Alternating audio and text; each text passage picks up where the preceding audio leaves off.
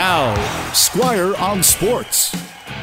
Even with their defense horribly inconsistent, the moment Russell Wilson's middle finger looked like an unsalted pretzel, the Seahawks season was in danger of going off the road because they had to give the steering wheel to Geno Smith, who may be a nice guy and loved by the Seahawks players and coaches, but he's not somebody you want being the main quarterback of your football team.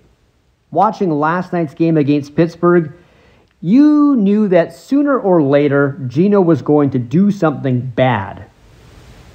And all fears were realized in overtime when he fumbled, allowing Pittsburgh to win the game with a field goal. It's too bad because the Seahawks finally got a decent game from their defense and their running attack, even though they didn't have Chris Carson.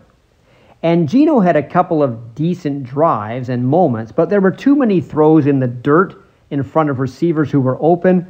Too many times the Pittsburgh Steelers defensive lineman knocked down one of his passes. He's 4 inches taller than Russell Wilson, and yet I don't remember Russell Wilson's passes being knocked down that often at the line of scrimmage. So starting today, a lot of Seahawks fans are going to be talking about Cam Newton, the quarterback without a team right now, hoping Seattle can find a way to get him in.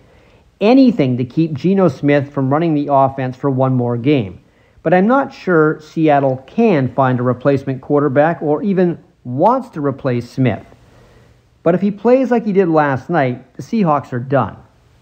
Now, he could have used some blocking help, but Geno Smith looks unaware of what to do the moment the rush closes in. Now, of course, he's not Russell Wilson. The Seahawks would have won the game last night if they had Russell Wilson, no question. But Geno Smith needs to be better. He knows it. He took responsibility for the loss after the game because he's a good guy. But there's an old saying that might apply here. Nice guys finish last. Squire on Sports on 980 CKNW.